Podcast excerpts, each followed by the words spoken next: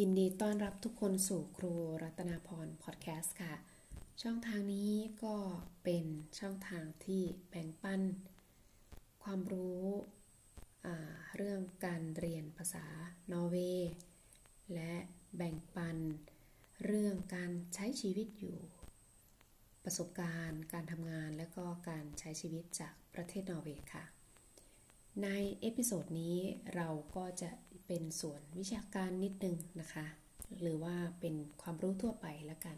อยู่ในส่วนของวิชาสังคมของนอร์เวย์นะคะ ใน EP นี้เราจะพูดถึงเรื่ององค์กรระหว่างประเทศ องค์กรระหว่างประเทศที่ประเทศนอร์เวย์เป็นสมาชิกอยู่นะคะคำว่าองค์กรระหว่างประเทศ ภาษาโนชเขาเรียกว่า internationale organisationer internationale organisationer ก็คือองค์กรที่หลาย ๆ ประเทศร่วมกันจับมือ แล้วก็ร่วมกันเป็นสมาชิกเพื่อทำกิจกรรมอย่างใดอย่างหนึ่ง หรือว่ามีวัตถุประสงค์ คล้าย ๆ กันร่วมมือกันนะคะ หลาย ๆ ประเทศนะคะ เป็นระหว่างประเทศค่ะ มาดูองค์กร หรือว่าองค์กรแรกที่ประเทศนอร์เวย์เป็นสมาชิกนะคะ แน่นอน องค์การสหประชาชาตินะคะ องค์การสหประชาชาติหรือตัวย่อนะคะ ตัวย่อที่เป็นภาษานอชนะคะเขาเรียกว่า FN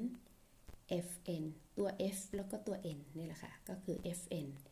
ก็เป็นองค์กรเป็นชื่อย่อขององค์กรสหประชาชาตินะคะ สหประชาชาติเนี่ยก็เน้นที่จะไม่ให้มีสงครามในโลกนี้ เน้นที่จะให้ทุกคนมีสิทธิ์เป็นมนุษย์นะคะสิทธิมนุษยชนเรื่องความปลอดภัยในชีวิตของการเป็นมนุษย์ เรื่องอการดูแลแบบทั่วถึง การที่สร้างสันติสงบสุขในโลกนี้ แล้วก็การป้องกันที่จะไม่ให้เกิดสงครามนะคะ เขาจะเน้นมากเรื่องพวกนี้ แต่ถ้าพูดถึงเรื่อง FN ที่เด่นๆ ที่จับมาในประเทศนอร์เวย์เนี่ย นอกจากว่าเรื่องความ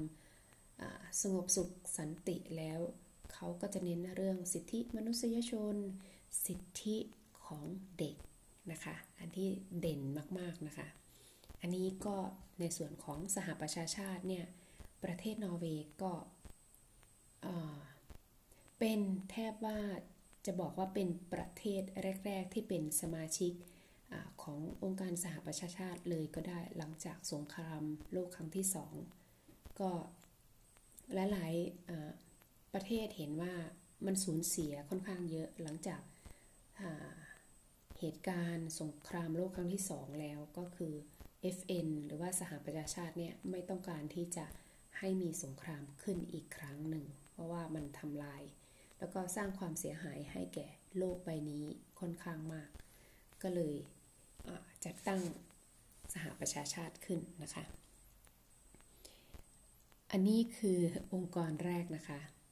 ส่วนองค์กรที่สองที่ประเทศนอร์เวย์เป็นสมาชิกก็คือองค์การ นาตุนาตุ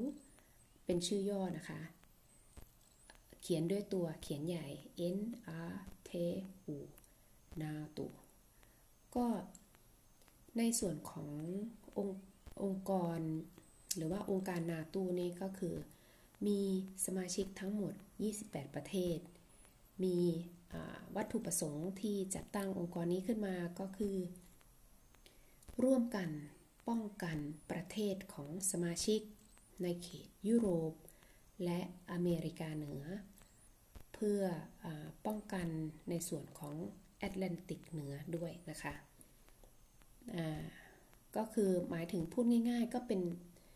กองกำลังทหารทางทหารนะคะ เวลาที่สมาชิกของกลุ่มนาตูเนี่ยได้รับการรุกร้ำจาก จากประเทศเพื่อนบ้าน หรือว่าโดนรังแกในเรื่องอทางด้านทหารหรือเรื่องของอะไรก็ตามนะคะที่จะก่อให้เกิดความขัดแย้งในอนาคตได้เนี่ยอองค์การนาตูนี้ก็จะเข้าไปช่วยเหลือสมาชิกประเทศนั้นๆได้นะคะ อันนี้ก็ในส่วนของทหารละกันนะคะ การป้องกันประเทศนะคะ นาตู มาดูองค์กรที่ 3 ที่ประเทศนอร์เวย์เป็นสมาชิกนะคะ ก็คือเคสเศรษฐกิจยุโรป หรือตัวย่อว่า AES AES ก็คือ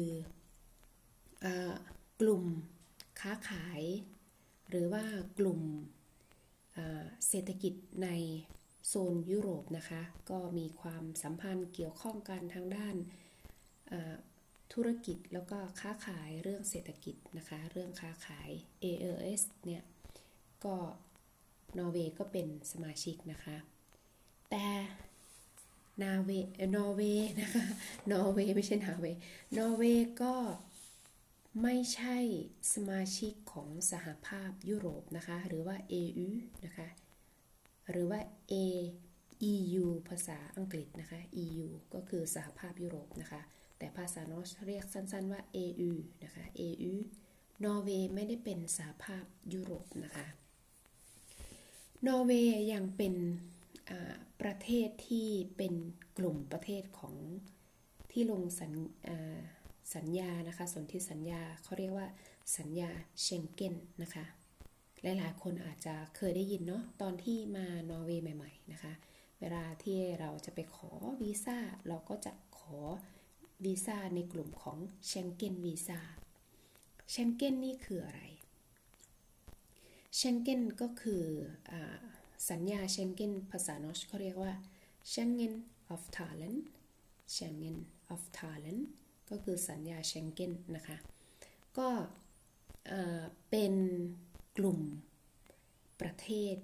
27 ประเทศในโซนยุโรปนะคะ ก็เป็นประเทศที่มีชายแดนติดต่อกันในโซนยุโรป กลุ่มทั้ง 27 ประเทศนี้ สามารถเดินทางเข้าออกระหว่างประเทศเพื่อนบ้านหรือว่าในกลุ่ม 27 ประเทศนี้ได้ โดยไม่ต้องมีวีซ่านะคะ หมายถึงว่าแค่มีพาสปอร์ตก็สามารถเดินทางไปมาได้ โดยสะดวกไม่ต้องไปขอวีซ่าให้ยุ่งยากนะคะ ซึ่งสัญญาเชงเก้นเนี่ยได้ลงสัญญาตอนเมื่อปีคศ 1985 นะคะ 1985 เพราะฉะนั้นคนที่ถือวีซ่าเชงเก้นอยู่ก็สามารถเดินทางไปใน 27 ประเทศนี้ได้โดยไม่ต้องไปขอวีซ่าเพิ่มนะคะ อันนี้ก็ถ้าหากว่าสนใจว่า 27 ประเทศนี้มีประเทศอะไรบ้าง ก็ลองเข้าไปดูในอินเทอร์เน็ตนะคะว่า Schengen of t h a i l a เนี่ยมันมีประเทศอะไรบ้าง มี 27 ประเทศนะคะ เพราะฉะนั้นถ้าหากว่าใครไม่ได้ยังไม่ได้เป็นสัญชาตินอร์เวย์นะคะ แล้วถือวีซ่าเชงเก้นวีซ่าอยู่เนี่ย เราสามารถที่จะเดินทางไป 27 ประเทศนี้โดยไม่ต้องขอวีซ่าค่ะ โอเคนะคะ อันนี้ก็คือเนื้อหาเล็กๆน้อยๆเกี่ยวกับองค์กรระหว่างประเทศที่นอร์เวย์เป็นสมาชิกอยู่ เดี๋ยวทบทวนอีกครั้งนะคะ มี